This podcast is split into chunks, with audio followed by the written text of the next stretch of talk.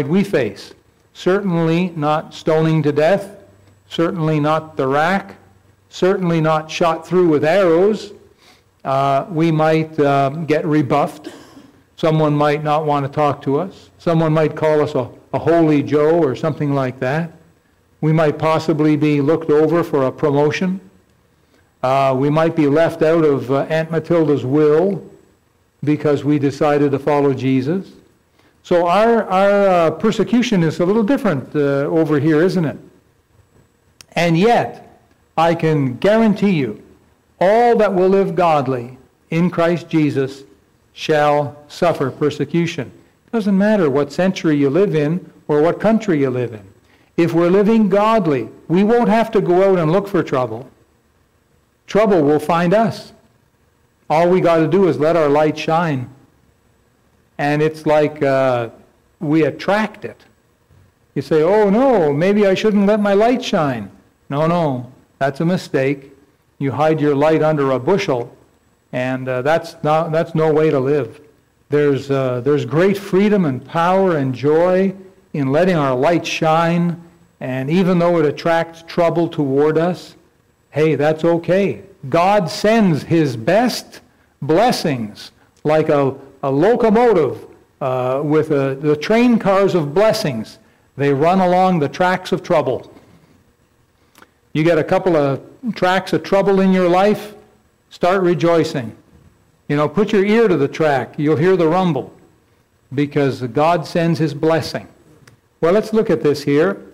Verse 28, he says, And in nothing terrified by your adversaries, which is to them an evident token of perdition. Wow. But to you of salvation and that of God.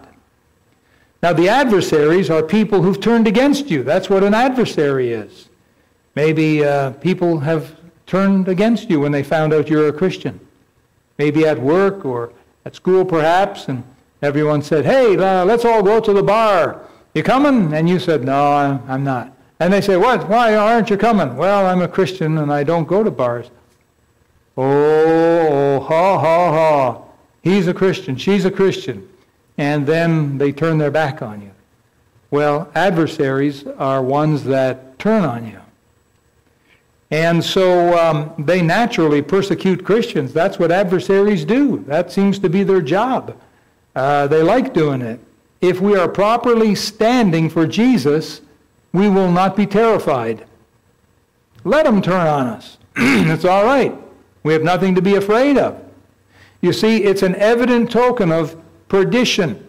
The very fact that they've turned on you and they're making life hard for you, saying things or doing things, persecuting you, is an evident token of where they're going. Uh, the idea is their persecution is proof that they belong in hell. That's the evident token of perdition. But for you, of salvation. The persecution is an evidence that you're saved. If you can go through life and get zero persecution, have no one turn on you, everyone loves you, everyone applauds you, you have no trouble from the world, you got to wonder, you know, am I really saved? Can anybody see Jesus in me? Because the devil's got a lot of people out there. And some of those people got nothing better to do than to persecute Christians. And we've had it as a church. We've faced it, haven't we? um, more than once actually. But we've had it happen to us. And what Paul writes here is that when your adversaries turn on you and say things or do things because you're a Christian, now, obviously, if you break the law, if you do nasty things yourself, you're going to reap what you sow, and people will, you know, be hard on you. If you break the law and you get arrested, don't think you're suffering for Jesus. You go out and play uh, play on the highway, you know, the, the freeway where the cars are racing past you, and you go and you sit there, and you say, well, I, am a man of faith. I'm, I'm just going to have faith that I'll be okay. And you go and stand there, and you get hit, pow, and dragged about 200 feet down the pavement. Road rash, they call that. Hmm? You end up in the hospital, all four limbs in traction, all wrapped up in bandages. You can barely look out of one eye. I'm suffering for Jesus. No, you're suffering for stupidity. Let's be honest. But if you're living for Jesus, you're reading your Bible and praying, you know, you've got the joy of the Lord in you, people will see it. And it'll, it'll attract people. And some of them will just come to you because they like that. Others will come to you because they want to put your light out. but the adversaries, when they say or do things, that's a token that they're on their way to hell. And it's for you, it's a token that you're saved. It's an evidence that you're saved. That's interesting, isn't it?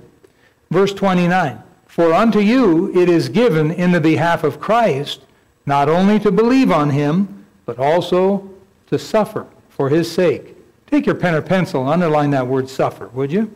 That's important that we know this. It's not just believing on him, but also suffering for him. We're talking about suffering for Jesus. And here you see that part of our job as Christians is to suffer for Jesus. Suffering is actually a privilege. I'll show you. If you turn back to the book of Acts, Acts chapter 5.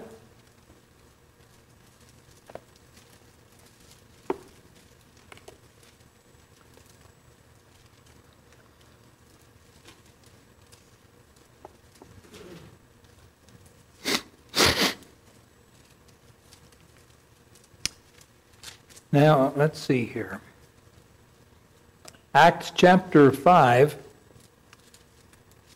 We have uh, Peter and John who were uh, preaching for Jesus and telling people about heaven and what a joy it is to be saved, and Jesus is the Messiah and He's the only way. and so they got arrested and um, accused and so on and so forth. And um, they got in trouble with uh, the, the law of their land. And so they decided, verse 40, they called the, the apostles and beat them. See that in verse 40? They called the apostles and beaten them. They commanded that they should not speak in the name of Jesus and let them go. Don't you ever speak to people in the name of Jesus ever again. This is after they got beaten, not before, after. They're, they're bruised, they're hurt, they're probably open wounds, and blood is pouring down. And then they were told, never talk in Jesus' name again. And they let them go. Verse 41 And they departed from the presence of the council. What's that next word? Rejoicing that they were counted, what's that word? Worthy to suffer shame for his name. Well, what'd they do? It says so next verse here, and daily in the temple and in every house they ceased not to teach and preach Jesus Christ. And so their government says, do not teach or preach in the name of Jesus. And they beat them up bad and let them go. And what they do? They rejoiced. The first thing they did was, how could they rejoice? What, what would make them rejoice? Because they were walking in Jesus. And when you walk in Jesus, you see things different. You understand it. But they counted it a privilege here. They rejoiced that they were counted worthy to suffer shame for his name. That's how much love they had for Jesus. You know, many Christians today, they'd struggle with that, wouldn't they? They'd say, oh, you won't get me to open my mouth. I'm going to shut up. Paul wrote in 2 Timothy 3.12, Yea, and all that will live godly in Christ Jesus shall suffer persecution. Now think of how much Jesus suffered for you. Remember? How much he put up with. And he could have. Folks, he was God in the flesh. He could walk on the water. He could raise the dead. When they came to arrest him, uh, they said, uh, he said, who, who seek ye? They said, Jesus of Nazareth. And all he said was, I am he. And they all fell to the ground. And here he is, arrested. He could have just said, drop dead. And they would have all, all of them, there's a whole big crowd of them would just drop dead right like that. He could have done that. But then how could he die for our sins on the cross? He had to drink the cup, all of it. And he suffered at the hands of man. More, I think, than, than anyone has ever suffered. The greatest crime in all Earth's history was when they nailed Jesus Christ, God in the flesh, to the cross. Hung him there, bloodied and bruised, and he was stripped naked too. And so think of all he suffered for us. So that when we suffer for him, it brings us into a close fellowship together with Jesus. Jesus is not to leave you alone when you suffer. When someone says something that hurts you, they open their mouth and they try and hurt you, and they manage to do that, and they hurt you. Or someone throws something at you or takes something from you and does something unjust to you, your adversaries, well, that's a token of their own perdition. That's an evidence they're on their way to hell. But for you, it's an evidence you're saved. And uh, the apostles, if they were in your shoes right then when someone said something nasty to you or took something from you, they would rejoice. They may not jump up and down and you know wave their arms and everything, but in their heart they would rejoice. Paul and Silas. Remember, they were in the jail in uh, Philippi, and they were singing hymns. You remember that? You remember reading that? Acts chapter 16? Yes? No? Yes? Yeah? How could they do that? Because they were walking in Jesus. They were living in Jesus, is what they were doing. And so in verse 30, having the same conflict which he saw in me and now here to be in me. And Paul reminded them once again that when he went and started that church in Philippi, that he suffered.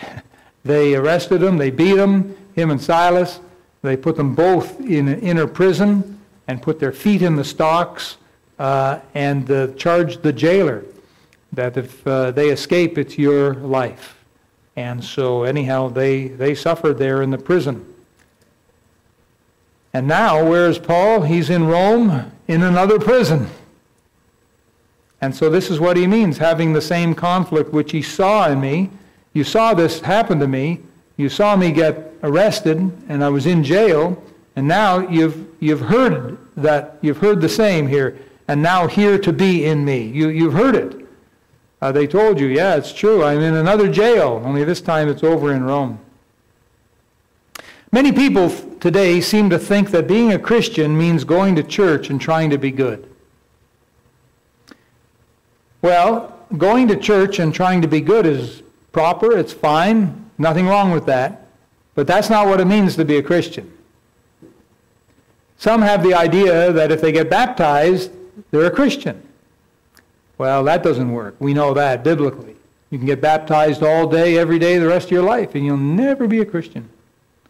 Some people think they're a Christian because they pray and read the Bible and maybe give money. Nothing wrong with any of those things, but that's not what it really means to be a Christian. Being a Christian means that Jesus is living his perfect life through us.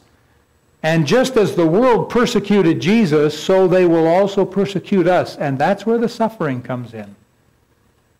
That's the point four, right? The suffering. Suffering for Jesus was point four in this little uh, message here.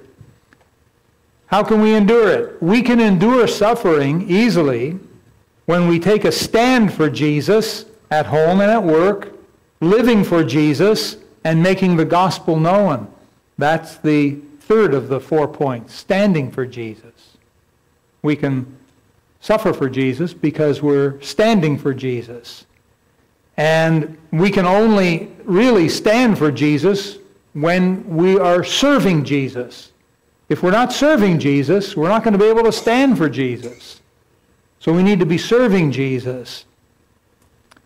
And it all goes back to point number one that we started with tonight, and that's one day seeing Jesus. If we'll keep our eyes on that, we can get through anything. A popular hymn in our hymn book goes something like this Sometimes the day seems long, our trials hard to bear. We're tempted to complain, to murmur, and despair. But Christ will soon appear to catch his bride away, all tears forever over, in God's eternal day. And the chorus, you know it? No? Say it along with me. It will be worth it all when we see Jesus. Life's trials will seem so small when we see Christ. One glimpse of his dear face, all sorrow will erase. So bravely run the race till we see Christ. So, folks, let's just keep on li- living for Jesus and serving Jesus because one day it really will be worth it all. Amen? Let us pray.